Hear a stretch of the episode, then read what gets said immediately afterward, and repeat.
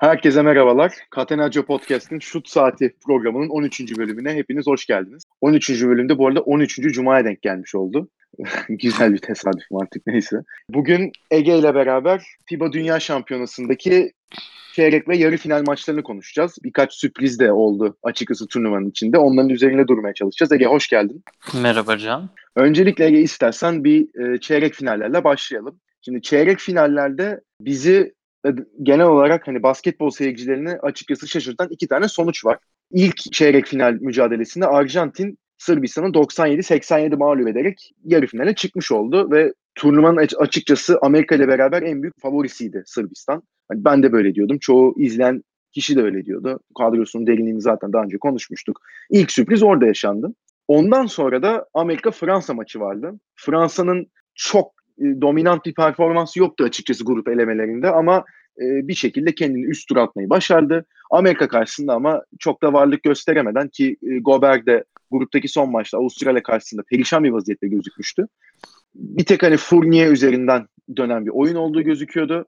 Ama Fransa 10 sayıyla galip gelmeyi başardı Amerika karşısında ve onlar da yarı finale çıktı.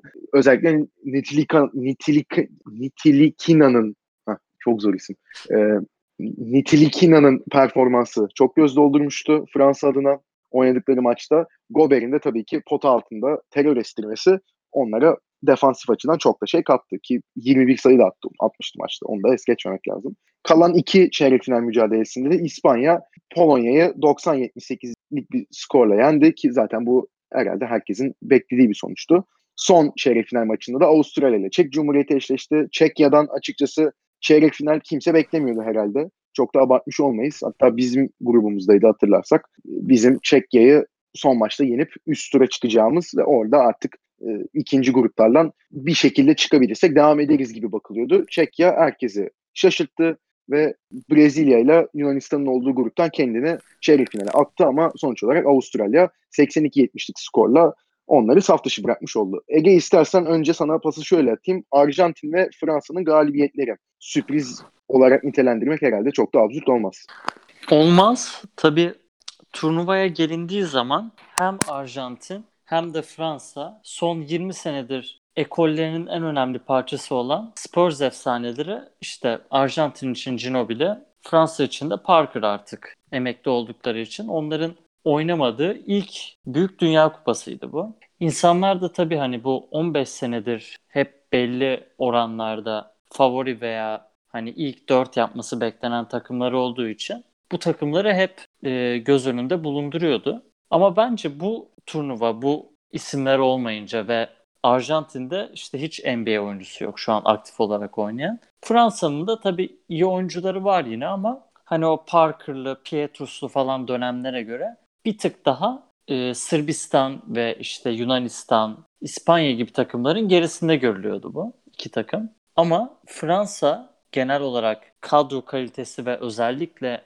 elit bir oyuncunun yaratabileceği bir farkı yok böyle değil. Fransa özellikle NBA'deki oyuncularının verdiği katkılarla Arjantin'de Scola gibi inanılmaz tecrübeli bir oyuncunun bu turnuvada 39 yaşında gösterdiği inanılmaz performanslara dayanarak ve ayrıca takımın takımın kalanı da hani sonuçta tam NBA'de olmayabilir ama hani çar çöpte değil. İnsanlar hani Arjantin'in bu devamlılığını ve Fransa'nın da yine hani Sırbistan'dan aslında çok da aşağı kalmayan NBA yeteneklerini, NBA'de oynayan yeteneklerini göz ardı etti bence. Ve hani dediğimiz dediğin gibi işte Fransa turnuvanın en büyük sürprizini Amerika'ya karşı yaptı. Ve bunun belki de en önemli sebebi Gober gibi bir oyuncunun bu turnuvada belki tek olması. Hani bu kadar elit ve kariyerinin zirvesinde bir savunma pivotunun böyle uluslararası turnuvalarda yaptığı etkiyi görmek gerçekten çok enteresandı bence. Senin burada lafını bölerek sana Gober ve Amerika maçıyla alakalı bir şey sormak istiyorum. Şimdi Amerika maçında baktığımız zaman zaten Amerika'nın hani 4 numara getirmediğini daha önce konuşmuştuk. Pota altında da yani çok güçlü bir pota altıyla gelmedi açıkçası. Hani Miles Turner, Plumlee e, ve onların yanında da Brook Lopez gelmişti. Şimdi dakikalara baktığımız zaman Miles Turner 10 dakika, Brook Lopez 4 dakika, Mason Plumlee sadece 1 dakika oynadı o maçta. Ve o Hı-hı. maçta hani Amerika'nın ne kadar da içeri girmek istediğini zaten hani penetre üstünden hücum yapmak istediğini zaten izlerken görüyorduk. Hani Gober 35 dakika oynamışken ve pot altında bu kadar etkiliyken ki hani 16 reboundu var, 3 tane de blok var. Şimdi pot altında hani dünyanın en iyi savunmacısı varken hücumdaki durum ayrı. Ama hani defansta da Amerika'nın yani 5 kısa gibi oynaması sence mantıklı mıydı? Yani Popovic'in oradaki o kararı eleştirilmeli mi? Şimdi bence şöyle bir durum var. Hani bu uzunların işte toplam dediğin gibi 15-20 dakika arası oynaması e, bir stratejik bir karardı. Hani senin dediğin gibi herhalde Gober ile iyi eşleşemeyeceğini düşünüyordu bu 3 pivotun. Çünkü hepsinin belli limitasyonları var. Ve Gober karşısında da onlara karşı hani Gober'in tamam savunmada iyi olacağı belliydi zaten. Ama hani böyle small ball bir 5 çıkıp belki hızlarıyla ve işte top dolaşımıyla Fransa'yı ve Gober'in etkisini minimalize edebileceklerini düşünüyorlardı. Ama gördüğümüz üzere hani bu NBA'de değil. Hani NBA'de belki daha işe yaraması muhtemel bir taktikti bu. Ama bu uluslararası turnuvalarda uzunların önemini Popovic de görmüş oldu. Ve muhtemelen 2020 olimpiyatlarında çok net bir kadroyla Amerika gelecektir. Özellikle bir iki de gerçekten ciddi uzun getirmelerini bekliyorum. Böyle eşleşmelerde bu kadar kötü gözükmemek için. Hani tamam Gobert istisnadır. NBA'in sonuçta yılın savunmacısı seçilmiş bir oyuncu son iki senedir. Gerçekten hani özel bir yetenek ve hani Turner'ın da işte Brook Lopez'in de belki çok iyi eşleşememesi normal. Ama sonuç olarak hani 3 numaraları oynatıp Gober'e karşı bir etki yapabileceğini düşünmek de belki işte Popovic'in buradaki stratejik bir hatasını göstermiş oldu. Senin Can Amerika-Fransa maçı ile ilgili peki genel yorumların nedir? Yani seni en çok ne şaşırttı bu maçta? Abi ben en çok açıkçası Popovic'in Kemba Walker üzerinde bu kadar ısrar etmesinde şaşırdım. Tamam anlıyorum. Hani kadroya baktığımız zaman takımda hani liderlik yapabilecek ilk isim belki de o. Yani Donovan Mitchell veya işte Jalen Brown, Tatum, Tatum o maçta oynamadı ama hani onlar daha genç isimler sonuçta Kemba'ya nazaran. Ki Kemba'nın da geçirdiği sezonu biliyoruz. Ama yani 26 dakika sahada kaldı. Evet 10 sayı attı ama yani 9'da ikilik bir yüzdesi var. 4'te 0 üçlük attı ve özellikle de son periyotta, son bölümlerde yani gereksiz bir ısrar etti onda. Yani takıma hiçbir şey getirmiyordu. Onu geçtim bir şeylerle götürüyordu takımda. Yani hücumu kitlendi bir anda Amerika. Yani içeri girmeye çalıştı. Gober blokladı. Bir daha içeri girmeye çalıştı. Gober öyle bir kapadı ki saçma sapan işte dışarıya pas attı. Ya da ne bileyim oyun kurmaya çalıştı. Olmadı. Yani el üstü zorlama üçlük denedi. Yine olmadı. Yani çok da denedi ama yani olmadı. Ya onun üstünde o kadar e, ısrar etmesini ben açıkçası çok anlayamadım. Popovic'in Kemba açısından da e, biraz hayal, biraz bayağı hayal kırıklığı yaşadım. Yani Marcus Smart ona göre daha fazla süre alabildi ki ayrıca hani mesela Joe Harris de 19 dakika oynadı o maçta. Yani Joe Harris'i de çok istediği şekilde kullanamadığını düşünüyorum Amerika'nın. Yani bir tane üçlük attı sadece maçta. Bir tane üçlük denedi zaten. Onu da attı. Yani daha fazla onun şutu üzerinden oynanabilirdi diye düşünüyorum.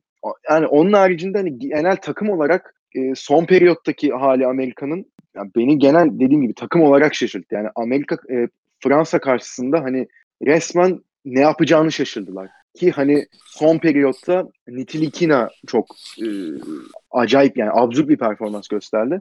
Hani bahsettiğimiz kişi de yani New York'ta hani süre ne kadar aldı geçen sezon? Aldığı sürede de hani zaten çok bir şey de göstermemişti. Hani böyle bir performans herhalde kimse beklemiyordu. Yani ona bile evet. bir çözüm bulamamak evet. açıkçası Amerika açısından garip bir iş. Yani hadi anlıyorum Evan Fournier 22 sayıyla bitirdi ki yani zaten hani takımın hücum anlamında lideri konumunda şu an. Ama yani Gober'e evet eşleşme problemlerinden bahsettin sen de ama hani Gober'le eşleşemiyor. O zaman Harrison Barnes 5 oynasın. Yani tamam da işte hani Gobert o zaman maçı 21 sayı 16 reboundla bitiriyor. 34 35 dakikada. Yani anlıyorum hani belli açılardan hani defansif açıdan özellikle bir e, yani bahsettiğimiz kişi sonuçta senin dediğin gibi son iki sezonun sezonun NBA'de en iyi savunma oyuncusu seçiliyor ama yani türünün tek örneği belki de ama hani Popovic'in oradaki düşünce tarzı da açıkçası pek yani Amerika açısından pek yardımcı olmadı. Tam tersi Fransa açısından da Gobert rahat bir maç çıkardı o açıdan. Yani çok öyle rahatsız edildiği bir durumda görmedim ki e, yayının başında da söylemiştim. Yani Avustralya karşısında bayağı hani dökülmüştü.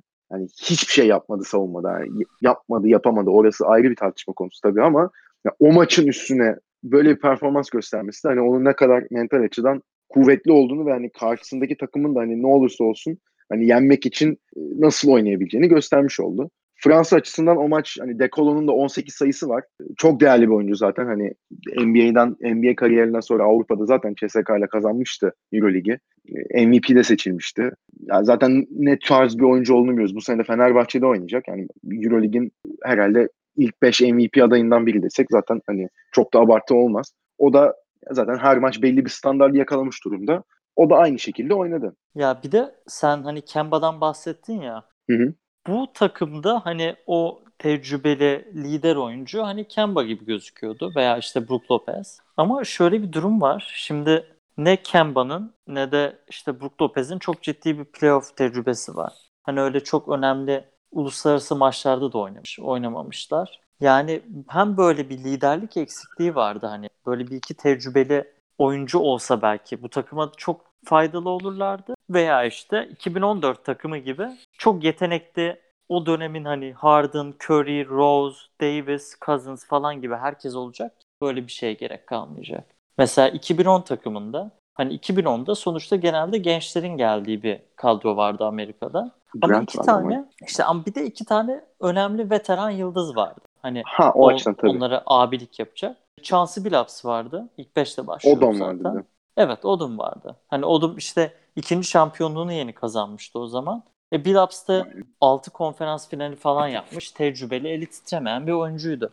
Hani o dönem böyle iki veteran yıldızın olması da tabii durumları onlar için rahatlatmıştı. Amerika'nın elenmesi biraz sürpriz oldu ama hani bize karşı bile çok zorlanmaları belki de bunun bir sinyaliydi ve daha iyi bir Fransa takımına karşı yenildiler sonra. Aynen öyle. Yani hani orada Fransa'nın da sonuçta belli açılardan yani bize kıyasladığımızda herhalde farkı vardır yani. Gobert olsun, Dekolo olsun, Fournier olsun. İkinci sürprize geçelim o zaman çeyrek finaldeki. Şimdi Arjantin, Sırbistan. Sırbistan açıkçası hani ben turnuvanın yarısında çektiğimiz programda benim şampiyonluk adayım Sırbistan'dı zaten. Hani turnuva öncesi de ben Sırbistan'ı en e, büyük iki favoriden biri olarak görüyordum Amerika ile beraber. Amerika'nın ilk grupta zorlandıktan sonra yani ikinci grupta da öyle çok aman aman bir ba- basketbol oynamaması. Özellikle bizim maçta hani bizim Amerika'yı elimizden kaçırmamız gibi yani birkaç maçını da izledikten sonra Sırpların da birkaç maçını izledikten sonra ben açıkçası Sırbistan'ın finale kadar yürüyüp şampiyon olacağını düşünüyordum. Ama öyle olmadı. Önce ilk önce e, ikinci grupta son maçta İspanya'ya yenildiler. Ondan sonra da çeyrek finalde Arjantin'in karşısına çıktılar. Şimdi hani Arjantin oraya kadar çok iyi gelmişti ama hani senin de e, biraz önce bahsettiğin gibi yani NBA oyuncusu yok. Yani 39 yaşındaki Luis Scola hala oynuyor. Bir Campazzo var. Çok iyi bir oyuncu ama hani ne kadar büyük bir etkisi olur belli olmaz. Yani bunun karşısında yani Jokic, Stefan Jovic, Bogdanovic, Bielisa, Simonovic, hani Vicic, Milutin yani acayip bir Sırbistan kadrosu var ve hani artık biraz biraz da birbiriyle oynamaya alışmış bir haldelerdi. Ama sonuç farklı oldu. Hani 97-87 bitti maç. Yani Arjantin'in 97 sayı atacağını herhalde e, maç öncesi birine söylesek deli misin sen derlerdi bize ama Arjantin bunda başardı. Ee, sen Arjantin'in bu kadar hani sürpriz yaratıp bu kadar bi- birlikte oynamayı güzel şekilde gösteren oyununu hani çok büyük bir sürpriz mi Sırbistan'ı elemeleri önce onu sorayım. İkincisi hani NBA'de oynayan oyuncusu olmadan yani bu kadar birlikteliği hani sağlamaları nasıl oluyor? Hani özellikle karşısında Sırbistan gibi bir takım varken. Yani şöyle bir klişe vardır ya hani böyle bir takım çok çok iyi başlarsa turnuvaya ve hani çok rahat geçerse, yeterince test edilmezse derli toplu bir takım gelip onları bir anda şoke edebilir. Öyle. Bence hani yani Sırbistan o grup mücadelesinde falan o şeyi gösterdi. Hani o domine etme potansiyelini gösterdi. Ama sonra işte Sırbistan'ın bu ikinci gruplarda yaşadığı bazı e, ufak problemleri görmeye başladık. Ve hani bu problemlerin ilk önce hani İspanya maçında asıl ortaya çıktı. ikinci gruplardaki. Ve hani İspanya'ya yenilmeleri çok anormal bir şey değil. İspanya da gayet iyi bir takım ama hani neredeyse yenilmez olarak görülen ve 40 sayı ortalamayla falan rakiplerini geçen bir takım için yine de hani favori oldukları bir maçtı İspanya maçı. Sonra hani o turu geçtiler tabii önceki gruptaki galibiyetlerinden falan ötürü. Ama şimdi Arjantin takımının da hiç kimse bu kadar iyi olacağını tahmin etmiyordu bence. Ben de hani bayağı şaşırdım. Ve maç sırasında da bazı olan şeylere gerçekten inanamadım. Hani ben daha önce Arjantin takımında hani Scola dışında kimseyi bilmiyordum. Ama hani Campazzo mesela benim radarımda olmayan bir oyuncuydu ve gerçekten hani belki de kariyerinin en anlamlı maçlarından birini oynadı. Onun dışında tabii Sırbistan'da da bazı oyuncuların bekleneni verememeleri bu duruma yol açtı bence. E, Can senin bu Sırbistan-Arjantin maçında hani en dikkatini çeken iyi veya kötü performanslar hangileriydi? Luis Scola ya. Yani 39 yaşında 31 dakika oynuyor. Hani 20 sayı atıyor. Yani durmuyor ya saha içinde. Hani ben hiç böyle bir hırs açıkçası hani tamam yani basketçilerde de tabii ki hırs şeyi çok ayrı bir seviyede. Özellikle böyle dünya şampiyonalarında falan da yani futbolcular hep daha çok hırsıyla öne çıkar. Ben hakikaten hani öyle bir hırs ve öyle bir hani odaklanma görüyorum onda. Hani 39 yaşındasın bir de be abi. Hani hani 25'inde 26'sında olsa böyle bir performans gösterse diyeceğim tamam zaten hani tam prime'ında ama yani öyle de değil. Hani yaş olarak da artık yani sonuna gelmiş. Ama acayip bir liderlik yapıyor takıma ve hani onunla beraber oynayan e, diğer takım arkadaşlarının da performansını bence çok üst seviyeye taşıyor. Bu, bu kadar konsantre olup bu kadar odaklanarak. Yani Campazzo zaten hani e, Real Madrid'de iyi bir oyun sergiliyordu ama hani onu bence bir üst seviye mental açıdan taşıdı bu turnuvada Luis Scola. Yani onun da yanında durarak hani tamam ben bu takımın lideriyim de bak sen de hani ana skor opsiyonu olacaksın benim yanımda der gibi yönetti resmen onda. Ve Campazzo da hani zaten iyi girmişti turnuvaya da bence giderek arttırdı bununla beraber performansını ki hani diğer oyunculara baktığımızda da hani Laprovitola'sı var. işte e, bench'ten gelen Dek var. işte Garino var. Yani hepsini o kadar iyi organize ediyor ki Skola. Yani hem hırsıyla hem de hani bir sıkıntıya düştüğü zaman takım ya beyler sakin tamam bak ben buradayım rahat olun gibi yani öyle bir hani sen demin dedin ya Amerika'da öyle bir abi figürü eksik diye. Hakikaten onu yapıyor. Yani çok da iyi yapıyor. Sırbistan açısından baktığımız zaman da e, yani Jokic çok çok özel bir oyuncu.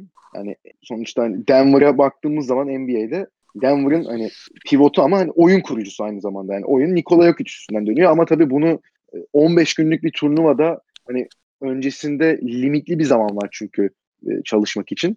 Onu başarmak o kadar kolay değildi tabii ki ama hani e, o oyuna biraz adapte olmuş gibilerdi. Ama hani bu maçta da açıkçası çok hani yok için o özelliğini kullandığını söyleyemeyeceğim ki mesela Radulisa 3 dakika oynadı sadece.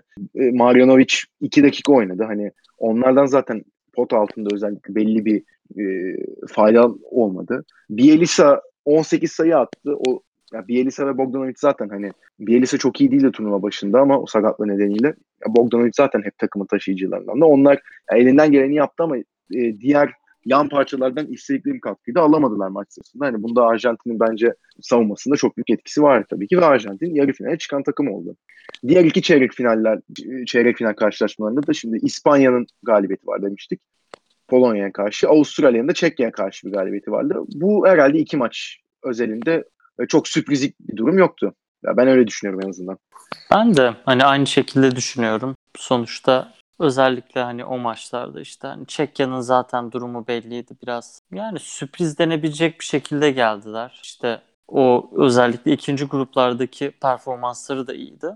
O yüzden o maçta zaten bence hiçbir şey olmadı. E diğer maçta da dediğin gibi işte e, zaten beklenen oldu ve hani asıl sürpriz o ilk konuştuğumuz iki maçta oldu. Aynen öyle. Ve bu çeyrek final maçlarının üstüne de bugün yani 13 Eylül itibariyle de iki yarı final maçı oynandı. Ee, günün ilk maçında İspanya ile Avustralya karşılaştı. Ben ofisteydim açıkçası o maç sırasında ve hani işi gücü bırakıp maçı izledim. Yalan olmasın. Ve yani hiç de pişman değilim açıkçası. İyi ki de öyle yapmışım. Ee, iki uzatmaya giden bir maç.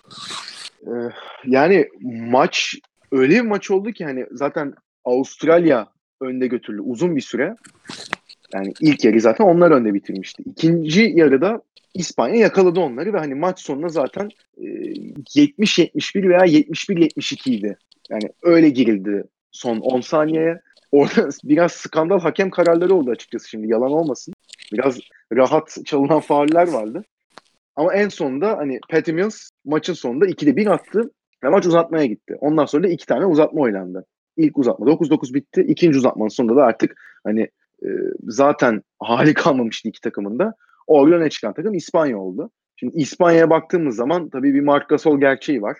2015'te Pau Gasol vardı. Onun dehşet bir Fransa maçı vardı. Herhalde hiç kimse unutmamıştır. Bu maçta da Marc Gasol'u görüyoruz yarı finalde. 33 sayıyla oynadı. Ne düşünüyorsun bu maç hakkında? Yani şimdi Gasol kardeşler tabii yıllarca İspanya'nın en önemli iki oyuncusu olmuşlardı. Bu maç şey bu turnuvada Pau yok ama Mark işte o yani o tecrübeli lider ve hani gerektiği zaman sorumluluk da alabilecek, skor da üretebilecek bir parça olarak gelmişti bence bu turnuvaya. Ve Mark Gasol gibi bir oyuncunun hani sahneye çıkacağı maçlarda bu tarz maçlarda gerçekten çok etkileyici bir performansı vardı. Hani 33 sayı ki bir e, Dünya Kupası yarı finali için çok önemli bir skor katkısı. Onun harici e, savunma katkısı da çok önemliydi. Hani genel anlamda çok e, komple bir maç oynadı ve senin dediğin gibi Pau'nun o Fransa maçından esintiler vardı bu maçta. Avustralya'nın da hali yine aynıydı bence önceki maçlardaki gibi. Yine Patty Mills inanılmaz evet. uluslararası turnuva serisini devam ettiriyordu ve gerçekten yine çok iyi bir performans sergiledi. Ama senin de dediğin gibi Avustralya aleyhine olan bazı hakem kararları belki de bu maçın seyrini çok değiştirdi. Özellikle biliyorsundur maç bittikten sonra Bogut da öyle küfür edip falan evet işte FIBA'ya falan sövmüş. Yani hakem kararlarından memnun olunmayan birkaç maç oldu şu ana kadar ama burada belki işte bu Avustralya takımının altın jenerasyon denen bilinecek bir kadro vardı Ben Simmons harici. Onların ben finale çıkmasını isterdim ama bir yandan da tabii İspanya bu kemik kadroyla yaklaşık olarak 10 senedir oynuyor. Hani Rubio'sundan tut işte Fernandez'dir, Gasol'dur, Lul'dur. Hepsi uzun süredir beraber oynuyorlar ve hani her turnuvada favori gösterilip bir tek bu turnuvada bence yine biraz şey görülüyorlardı. Altta görülüyorlardı. Hani Sırbistan ve Amerika'nın altında en azından. Ama yine tabii Gasol'un önderliğinde güzel bir işe imza attılar bence. Avustralyalılar da ama hani performanslarından memnun kalmışlardır. Çünkü onlar da gerçekten çok iyi bir turnuva geçirdiler. Sen ne düşünüyorsun Can bu maçla ilgili? Abi bu maç yani son bölümü özellikle yani e, dördüncü periyodun sonları ve iki uzatmayı işin içine katarak o kısım yani gerçekten e, absürt bir basketbol oynandı açıkçası orada. Hani İspanya yani şöyle İspanya savunmayı bıraktı demiyorum. Hani Marc Gasol çok çalıştı savun yani 33 sayısının yanında savunmada da çok çalıştı da onun yanındakiler işte hani Rudy, Rubio, Yui olsun. Onlar açıkçası savunmada hani uzatmalarda hani biz atalım da yersek de hani bir fazlasını atarıza dönmüşlerdi bir yerde. Orada işte maçın kopmasına sebep olan şey Avustralya'nın yani tabiri caizse kazmalığı oldu biraz. Özellikle ikinci uzatmada e, bir pozisyonları var. Baya hani üç tane dış atış kaçırdılar. Yanlış hatırlamıyorsam üst üste yani. Rebound alıyorlar, çıkarıyorlar. Köşede biri boş atıyor, olmuyor. Bir daha alıyorlar, çıkarıyorlar. Pedimils deniyor, olmuyor. Sonra el üstü Ingle olmuyor. Oradan sonra hani öyle 2-3 pozisyon yaşandıktan sonra zaten yani, İspanya top alıyor, gidiyor. İşte ya Yu'ya veriyor ya da Gasol alıyor ve zaten bitiriyor. Yani öyle 2-3 pozisyon yaşandıktan sonra zaten sonunda koptu maç. Ee, burada hani Avustralya'da Pedimils'ın yine hani acayip bir performans var. Yani 45 dakika sahada kalıp 34 sayıyla oynadı. Yani resmen e, skor yükünü hani baktığımız zaman zaten istatistikleri yani tek başına çekti desek açıkçası çok da e, yanlış olmaz. Yani hani çift taneli 3 isim var çünkü sadece Avustralya'da. Hakeza İspanya'da da öyle. 3 kişi çıkmış sadece şeyin üstünde ki İspanya'da yani markasyon sayısı o yüzden daha da bir değerli duruma düşüyor aslında. Ama yani Perry Mills e, bu kadar iyi oynuyorken bu maçta hani Ingles ve Delavadova'dan istediği katkıyı hiç alamadı Avustralya. Yani Ingles özellikle 6'da 0 üçlük attı ki yani üçlünün ne kadar iyi olduğunu ve ne kadar büyük bir tehdit olduğunu biliyoruz ki bu turnuvada da e, kötü atmıyordu. Ama bu maçta hani olmadı, sokamadı yani. Hani denedi de hani deneme ve isteme açısından hiçbir sıkıntı yok Ingles adına ama hani totalde 9'da 1 ile bitirdi maçı. Sadece 4 sayıda kaldı. Ki e, Dellavadova da açıkçası hani o da ilk gruplarda özellikle çok iyi girmişti. Ama bu maç hani o 40 dakika sahada kalıp hani sadece 6 sayı atması yani 9'da 2 açıkçası pek e, iyi bir katkı olarak sayılmaz. Yani ki çizgiye bile gelemedi yani maçı serbest atış atmadan tamamladı. Bunun haricinde yani İspanya'dan konuşacak olursak da hani Rubio'nun ve Yuyun yani iki gardının İspanya'nın e, Gasol'e çok yardımcı olduğunu gördük. Rubio 8'de bir üçlük attı. Ki zaten hani şutuna o kadar güvenilir bir oyuncu olduğunu ben düşünmüyorum. Ki zaten yani değil hiçbir zaman şutör özelliği ön planda değildi. Ama hani geçen sene artık biraz atmaya başladı mı acaba diyorduk ki hani burada yine fena bir şutör olarak gözükmemişti bu dünya şampiyonasında ama bugün 8'de 1'de kaldı. Ama hani ne kadar iyi bir oyun kurucu olduğunu da biliyoruz. Hani o açıdan Rubio'nun 19 sayı atıp onunla beraber 12'de asist yapması yani takımın hücumda e, her ne kadar birinci skor opsiyonu Marc Gasol olsa da Rubio'nun onunla beraber 19 sayı atıp oyunu da bu kadar iyi organize etmesi e, saha içinde ve onunla beraber tabii Sergio Lul gibi bir ismin de olması İspanya'nın biraz da elini tabii rahatlattı. Yani karşıda sonuçta Avustralya birinci skor opsiyonu Perry istediği katkıyı alıp alıyor ama hani Ingles ve Delavadova bu kadar sessiz kalmışken yani Gasol'e sonuçta bir tek başına da maç alabilecek bir durumda değil çünkü yani karşısındaki takıma baktığımız zaman da ama hani en azından bir iki kişinin yardım etmesi gerekiyordu burada. Rubio ve Yui de bence o e, role çok iyi soyundular. İkisi de hani Yui özellikle e, uzatmalarda iyi skor buldu. Ve hani İspanya'yı taşımış oldular sonuçta finale ama hani bir önceki turnuvada Pau'nun bu turnuvada da Mark'ın e, böyle bir performans sergilemesi açıkçası hani Gasol kardeşleri zaten severim. O hoşuma da gidiyor yani. Ben İspanya'nın hani e, turnuvayı almasını bayağı isterim yani. Mark Gasol bu sefer de kazansın ya. Güzel olur açıkçası. Hı hı. Ben de katılıyorum. İspanya, Şimdi, Avustralya heh, İspanya, Avustralya bu şekildeydi. Arjantin, Fransa günün ikinci maçıydı. Şimdi Arjantin hadi Sırbistan'ı elediler çeyrek finalde ama yani Amerika elemiş bir Fransa var. E, Gober oyununu acayip bir seviyeye çıkarmış durumda savunmada ve hücumda. E, tamam işte bu adam zaten tutulamıyor. Artık buradan hani Avustralya'da çok güzel bir hikaye yazdı. E, yarı final çok acayip bir sonuç onlar için. Luis Scola da zaten hani e, kariyer turnuvası denebilecek düzeyde oynuyor. Ama hani Fransa buradan alır yani hani Fournier zaten çok formda yanında e, Batum Dekola var. Bir önceki Amerika maçında absürt bir şekilde öne çıkmış Nitilikina var. Yani onlar varken hani bir tık daha da genç bir kadro sonuçta. Yani baktığımız zaman çok da atletik bir kadro. Yani Arjantin'i bunlar hani e, çok da zorlanmadan alır deniyordu. Öyle olmadı. Arjantin 14 sayı farkla 80-66 kazandı Fransa'ya karşı. Bu da mı sürpriz sence? Öyle başlayayım. Yani şimdi Fransa'nın da şöyle bir yanı var. Hani bu turnuvalarda biraz Türkiye'yi andırıyor bence. 2014'te de hani en büyük ikinci favoriyi çeyrek finalde yenmişlerdi İspanya'yı. Sonra ama yarı finalde daha beklenmedik bir şekilde Sırbistan'a evlenmişlerdi. Burada da bence işte Amerika takımı yendikten sonra herkesin belli beklentileri vardı. Ama birkaç şey Fransa takımını ciddi bir şekilde bitirdi. Birincisi felaket üçlük performansları. Yani şöyle baştan sona baktığın zaman 31'de 7 yani %23 üçlükte oynadılar. Ve normalde en keskin şutörleri gibi olan Fournier ve Decolo ikilisi 9'da 1 attılar toplam. Batum 6'da 1. Netilinika 5'te 1. Yani tam rezalet bir üçlük performans. İkincisi yani bu, bu da çok şaşırttı beni. Sadece %52 ile serbest atış attılar. Yani bir Türkiye milli takım esintisi var bu istatistikte. yani hadi Gober'i anlıyoruz. Hani Gober çok iyi atmaz. Dörtte bir attı ama mesela Fournier'in 7'de 3 atması bayağı tuhaf bence. Yani o biraz düşürdü o şeyi. Ama onun dışında tabii sen de demiştin hani Gober böyle hücumu da fena yapmıyordu falan.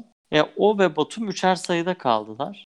Batum zaten o büyük kontratını aldıktan sonra yattığı kış uykusundan pek kalkmaya da meyilli gözükmüyor bu saatten sonra. Yani. Hani Fournier ve Nitlinika hani fena işte hani ikilikleriyle beraber iyi sayı performansları gösterse de burada da Luis Scola gerçekten peri masalı gibi bir turnuvayı devam ettirdi. 28 sayı 13 reboundla. Özellikle yani. onda 9 serbest atış attığı bir, bir performans gerçekten çok değerli oldu. Onun harici Dek, Campazzo ve Vildoza'dan da aldığı çift sayı katkıyla Arjantin kazandı. Tabi bu hani Arjantin Sırbistan'ı yendikten sonra buna sürpriz diye bakmak doğru olur mu bilmiyorum ama Arjantin kağıt üstündekinden daha iyi bir takım olduğunu, o parçaların bütününün beraber yüksek seviyeye çıktığını da gösterdi bence. Sen ne düşünüyorsun bu maçla ilgili Can? Abi o son dediğin hakikaten hani kağıt üstünde öyle gözükmese de hani sonuçta sahaya çıkıp oynamak daha farklı bir durum ve hani Arjantin bence bütün bu konuştuğumuz takımların yanında hani Fransa'da, Amerika'da, Sırbistan'da e, kağıt üzerinde çok güçlü kadrolar ki Yunanistan da öyleydi ama hani saha içinde birlikteliği göstermek bu tarz turnuvalarda açıkçası bir adım önde.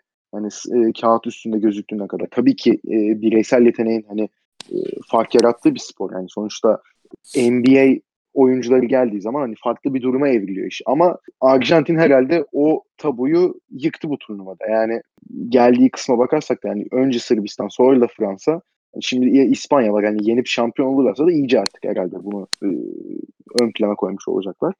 Arjantin'de yani abi hani çeyrek finalde de dedim burada da yani Luis Scola'nın o enerjisi hani o yani 30 34 dakika sahada kalıp 28 sayı 13 rebound yani çok acayip bir şey ya ve hani hakikaten çok taşıyor takımı. Ki hani diğer skorlara baktığımız zaman hani Campazzo 12, Dek 13, işte Vildoz'a da 10 atmış. Yani hani onlardan da açıkçası fena bir katkı alınmadı ama hani Luis Scola'nın tek başına çıkıp bu yaşında 28 sayı atması gerçekten denge değiştirici bir şey. Yani Fransa açısından baktığımızda da ben de ondan bahsedecektim. Yani hani o üçlük yüzdesi yani felaket üçlük attılar ki turnuvanın bu kısmına gelene kadar açıkçası hani üçlükte de yani yüzde 44 yüzde 45 olması lazım buraya kadar yarı finale kadar Fransa'nın üçlük e, yüzdesini. Yani hani çok çok iyi bir yüzdeyle atıyorlardı. Ki yani takıma baktığımız zaman da hani Batum, Fournier ve Dekolosu olan bir takım. Yani normal olarak üçlük atmasını bekliyorsunuz. Ama hani 12'de 2 atmış bu üçü totalde. Pardon 15'te 2 atmışlar. Yani özellikle Fournier'e yani öyle bir e, yardım savunması getirildi ki hani Fournier bayağı el üstünden atmaya çalıştı ve çok zorlama şutlar denedi. Hem ikilikte hem üçlükte. Yani onun zaten bir 16 sayıda tuttular. Batum'u ve Gober'i özellikle çok iyi şey yaptılar. Hani Batum'a hiç şans vermediler bir kere. Hani Batum'a yani içeriden zaten şutu yok. Çizgiye de gelemedi. Yani hiç zorlamasına bile izin vermediler. Yani sadece dışarıdan atmaya zorladılar ki zaten atamadığını gördükçe de tamam dediler. Peki yani atamıyor. Denesin devam etsin. Önemli değil. Yani Nitlikina yine e, ön plandaydı bence. Yani 16 sayı çok çok iyi bir katkı. Ama yani hani o da bir yerden sonra şimdi hani takımın birinci skoreri 16 sayıyla Fournier, ikincisi de Nitlikina olunca on, yani ikisi de 16 sayı yapmış pardon. Yani şimdi orada hani Gober, Batum ve hani e, Dekolo özellikle aranıyor ki Gober'e yani Gober'in karşısında 39 yaşında Luis Scola kalabildi sonuç olarak yani baktığımız zaman maçta da. hani bu zaten hani Gober'i 3 sayıda tutup sadece 3 şut atmasını sağlayıp hani 4 tane serbest atış attırmak zaten hani Arjantin'in ne kadar takımca ve yani bireysel savunmada da ne kadar e, üst düzey ve önemli bir iş yaptığının zaten bir göstergesi. Yani e, hele hele hani e, Gober'in nasıl bir oyuncu olduğunu bir kenara bırakıyorum. Hani evet hücumda limitleri var tabii ki ama sonuçta e, demin de bahsettiğimiz gibi hani iyi bir performansa yine dönüştürmüştü ki zaten boy ve fizik açısından çok büyük avantajı var. Ki karşısında da dediğim gibi 39 yaşındaki Luis Scola var. Ama hani onun yani özellikle Amerika maçından da bu kadar e, nasıl diyeyim övülerek ve hani bu kadar hype şekilde çıkmasının üstüne hani sadece 3 sayıda bırak, e, bırakmaya zorlamak. Arjantin yaptığı iş çok büyük. Ve hani istersen hani programın sonuna yaklaşırken de final hakkında bir iki tahmin yapalım. Ya ben açıkçası hani sende de e, WhatsApp'ta zaten grubumuz var. Orada yaptığım hiçbir tahmin tutmadı. Yani ben finale ya, İspanya tuttu galiba. Çok emin değilim. Avustralya demediğimi hatırlıyorum orada da. Fransa rahat geçer ya demiştim. Öncesinde de Sırbistan rahat geçer. İşte Amerika Sırbistan geçer demiştim. Şu ana kadar benim yaptığım tahminlerden işte bir tek galiba İspanya tuttu. Ondan da çok emin değilim. O yüzden ilk tahmin hakkını sana burada ben bırakıyorum abi. Ben bir şey demeyeceğim önce final hakkında. Bir önce dinleyeyim. yani İspanya diyerek çok çılgın bir tahmin yapmak istiyorum. Böyle kimsenin düşünemeyeceği. Ama hani bence çekirge bir zıplar iki zıplar ama hani Arjantin'de sonuçta e, çok iyi performanslar göstermesine rağmen hala bence kalite olarak İspanya'nın bir iki tık altında ve İspanya da hani hala o tecrübeli oyuncuların da önderliğinde bence bir adım önde. Ama hani sonuçta yakın bir maç olacağını tahmin ediyorum. Bir blow, blowout gibi bir şey olmaz. İspanya'nın kazanacağını iddia oynardım. Abi Sen valla ben de burada yani sana katılacağım. Hani İspanya'yı destekleyenlerden özür diliyorum şimdiden ama abi hani baktığımız zaman o hani hakikaten çekirge sıçrama şeyi bence artık burada bir sefer daha olmayacak. Bir de hani şimdi elediği takımlara baktığımızda Sırbistan'ın e, pardon ne Sırbistan'ı Arjantin'in şimdi Sırpları ve Fransa'yı elediler. Onların hani şimdi Luis Scola birinci zaten skorerleri 20 sayı ortalamayla oynuyor. Ha, bu sefer karşısında Marc Gasol olacak. Şimdi Marc Gasol defansif ve ofansif açıdan yani iki ayrı taraftan da baktığımız zaman yok içten de Gobert'den sonuçta farklı oyuncular. Şimdi yok için hücumda ne kadar büyük bir tehdit olduğunu biliyoruz. Ama defansı çok sınırlı. Gobert de tam tersine defansta ne kadar büyük bir tehditse hücumu onun yanında çok daha sınırlı kalıyor. Ama işte Marc Gasol yani ikisinden de ikisi yani iki kategoride de bence elit bir seviye. Yani savunmada da yavaş olabilir ama hani karşısında da sonuçta Luis Scola olacak. Hani çok çok iyi bir performans sergiliyor ama hani hız ve hani ayak çabukluğu bakımından Scola ile başa çıkabilecek bir durumda Marc Gasol ki fiziğiyle buna elverişi gayet. Bununla beraber hücumda da Marc Gasol'un bence e, Gober ve Jokic'e kıyasla e, daha farklı tehdit oluşturacağını düşünüyorum ben. Hani içeride alçak postla oynaması, topu elinde tuttuğu zaman çok iyi bir sağ görüşü olması, yani köşelere veya boş kişiye çok iyi paslar çıkarabilmesi ve bununla beraber de şut tehdidinin olması bence Marc Gasol'u çok daha farklı bir yere koyuyor. Ee, bununla beraber yani Campazzo Rubio eşleşmesi enteresan olacak. Ama ben orada Rubio'nun hani tecrübesiyle bir adım önde olduğunu düşünüyorum. Campazzo çok çok iyi bir turnuva geçiriyor.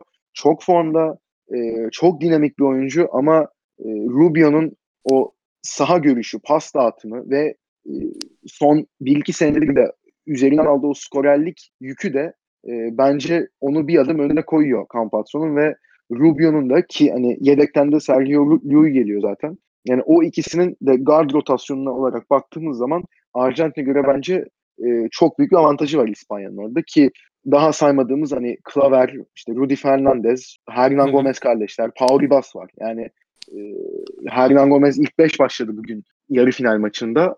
Çok iyi bir performans sergileyemedi ama yani iyi bir gününde onu da açıkçası e, onun da karşısında durmak açık, çok kolay değil.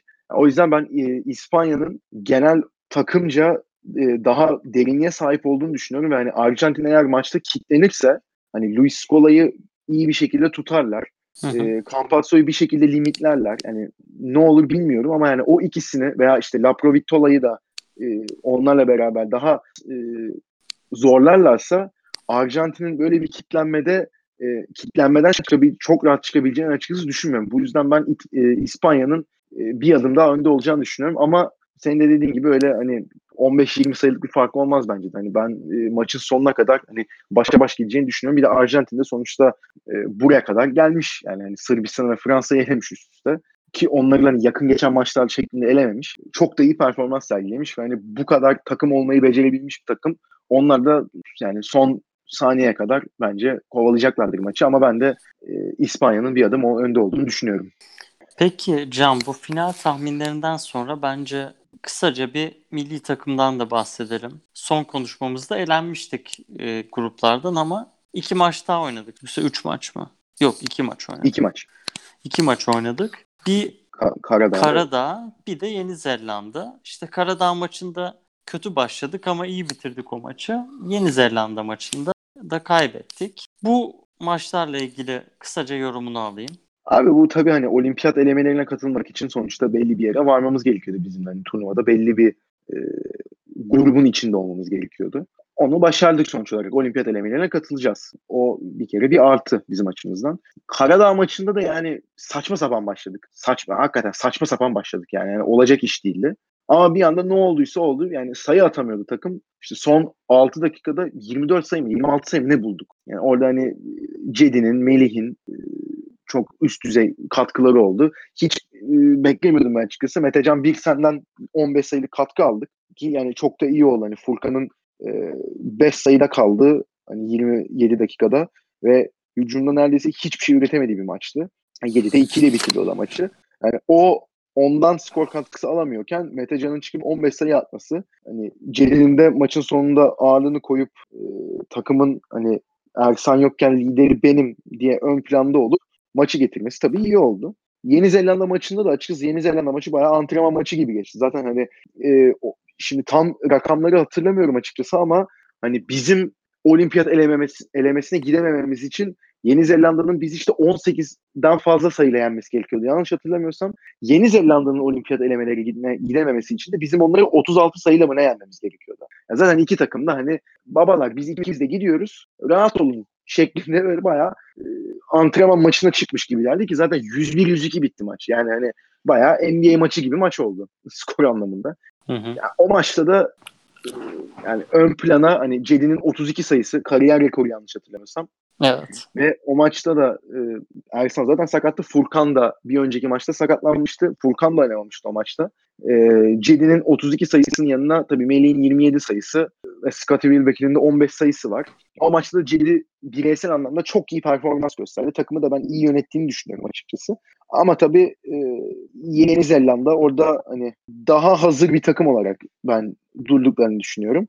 Ama yani kadro kalitesi olarak da açıkçası bizden çok da iyi bir kadro değiller. Yani hani çok gitgelli bir maçtı. Zaten hani bu maçı biz 102-101'de de kazanabilirdik. Yani iki takım içinde hani kim kazanmış kim kaybetmiş açıkçası çok öyle e, anormal bir konsantre seviyesinde oynanan maç değildi. O yüzden hani ama ben sonuç olarak yani bir şekilde olimpiyat elemesine kaldığımız için mutluyum. Ki ben bu takımdan açıkçası turnuvanın başına demiştim hani ilk e, gruptan ikinci olarak çıkmasını bekliyordum. Ama yani çok da hani büyük bir hayal kırıklığına uğradığımı söyleyemeyeceğim en azından yani açıkçası. Çünkü en azından takımın durumunu da bir görmüş olduk. Hani Cedi'nin ve Furkan'ın e, bu takımla neler yapabileceğini bir 3 aşağı 5 yukarı açıkçası biraz kestirmiş olduk. Hani Cedi'nin artık e, Ersan'ın da yaşının gelmesi sebebiyle iyice e, takımın lideri olduğunu ve hani o role evrildiğini iyice bir anlamış olduk. E tabi jenerasyon e, biraz sıkıntılı. Hani tam ara jenerasyona denk geldik. Ama yani ilerisi için hani biraz fazla umutluydum ben açıkçası turnuva öncesi. Biraz bir tek umutlarımın hani bir tık aşağı çekmiş oldum bu maçlar sonrasında. Sen ne düşünüyorsun abi? Uzattım da biraz kusura bakma. Ya ben de hani senin dediklerine katılıyorum genel olarak. Hani özellikle e, Cedi'nin o 32 sayılık performansı belki hani gelecekteki milli takımı taşıyacak yani gelecek en azından bir iki turnuvada bu işi yapabilecek bir oyuncu olabileceğini gösterdi bence. Ama hani onun dışında bence hani Türk milli takımı ile ilgili en önemli problemimiz zaten diğer şeyler de belirtti. Hani kimse takımlarında adam gibi süre almadığı için tabii çok ideal bir durumda değiliz. Hani bunu kabul etmek lazım. Ufuk Sarıca da bunu söyledi. Yani NBA'de oynayanlar bile hani Cedi hadi oynuyor ama Ersan hani bench oyuncusu yine o da fena değil. Furkan pek oynamıyor. Diğerleri de kendi takımlarında hani ya Euroleague'de az süre alıyorlar, ligde daha çok falan gibi bir durum var. E tabii şimdi bunun eskiden ne olursa olsun oyuncular hani daha e, fazla süre alıyorlardı. Türkiye'de, ligde de şeyde de o yabancı sınırlaması olduğu için. Burada her zaman yapılan tartışta yine akla geliyor. Hani yabancı sınırlama olursa milli takım daha iyi duruma gelir mi? Yoksa işte bununla alakalı mı, alakalı değil mi diye. Ben hani bu konuda mesela futbolla karşılaştırmayı doğru bulmuyorum. Çünkü şimdi özellikle Fenerbahçe, Efes gibi takımlar hani ana hedefleri Euroligi kazanmak. Onlar da hani genelde pek genç oyuncu pişirmeyle uğraşmıyorlar. Çünkü genç oyuncu pişirirlerse ve o oyuncu yeterince iyiyse zaten NBA ellerinden kapıyor. Yani bir şey de alamıyorlar onlar için. Hani o yüzden en mantıklısı Avrupa'nın iyi veteran yıldızlarını alıp onlardan yürü. E şimdi böyle bir durum olunca tabii ilginç bir ikilem oluyor. Hani normalde ben futbolda mesela kesinlikle karşıyım e, bir yabancı sınırlamasını kaldırma işine. Ama hani burada belki ufak bir teşvik özellikle genç oyuncuları dahil edecek, dahil edecek yapılabilir gibi düşünüyorum. Senin bu konuda bir fikrin var mı? Öyle tabii yani hani biz de şimdi turnuvaya gelenlere baktığımız zaman şimdi zaten bir tane devşirme oyuncu durumumuz var. Yani o ya Scottie Wilbeck'in olacaktı ya Bobby Dixon olacaktı. Bu sefer Scottie Wilbeck'inden kullandık hakkımızı. O, bir kere zaten geç. Doğuş yani yine Efes'te süre alıyor. E, Metecan ne kadar süre alıyor? Hani e, bir sene burayı kesersen hangi takımda olduğunu unuttum ya. Efes'teydi galiba. Hah doğru hatırlamışım. Yani Metecan Efes'te ama yani çok az süre alıyor. Cedi e, süre alıyor NBA'de ama hani sonuçta Cleveland'da ama e, Cleveland takımının da hani Sexton'la beraber Cedi'yi ön planda tutması tabii bizim açımızdan çok değerli. Cedi de orada ben zaten hani ilk senesi LeBron'la geçmişti zaten. Orada hani iyice pişmişti. Ya onun haricinde Ersan rotasyoncusu. Semih bir ara ben basketi bıraktı zannetmiştim. Hani milli takımda oynuyordu. Kulüp takımı yoktu. Ya hala bizim yani bunu daha önce de demiştim. 2019 yılında hala Semih Erdem var. Yani takıma baktığımız zaman bir tek takımında Türkiye özelinde konuşuyorum. Ee, zaten süre alan oyuncu Melih Mahmutoğlu. Ki o da yani Euroleague'de zaten çok az süre alıyordu. Bu sene bir iki e, sakatlık yaşadılar. Guard rotasyonunda da Melih Mahmutoğlu öyle süre aldı. Hani bir ara Sulukas yoktu, Bobby Dixon yoktu. E, Eric Green'i yanlış hatırlamıyorsam almışlardı. O zaten sezonu kapadı. Ama yani bu sene mesela Dekolo geldi oraya. Hani ne kadar süre alacak Melih o da belli değil. Hani ligde daha çok süre alıyor ama en azından alıyor diğerlerine kasla. Bir de Sertaç Şanlı var. Ama yani onun haricinde süre almamaları oyuncuların tabii ki Türk Ligi'nde yani biraz e, tabii hani can sıkıcı ama ben de e, işin şu noktasından hani e, futbolda tabii çok yapılıyor bu tartışma. Ama orada da aynı şey diyorum. Yani işin bu kısmından bakmak evet tamam Türkler oynasın şudur budur anlıyorum ama bir diğer kısmında benim daha yakın olduğum nokta o zaman da hak edecek oyunu oynasınlar tarafından bakıyorum ben. Yani hani e, hak edenin oynaması gerektiğini düşünüyorum ben kulüplerle. Yani o yüzden hani zaten bir e, yabancı sınırlaması var yanlış bilmiyorsan hani kadroya 6 tane yabancı alınabiliyor yani, ya da 7 tane alınabiliyor yani 5 artı 2 gibi bir şeydi yanlış hatırlamıyorsam. Çok da emin değilim 6 da olabilir.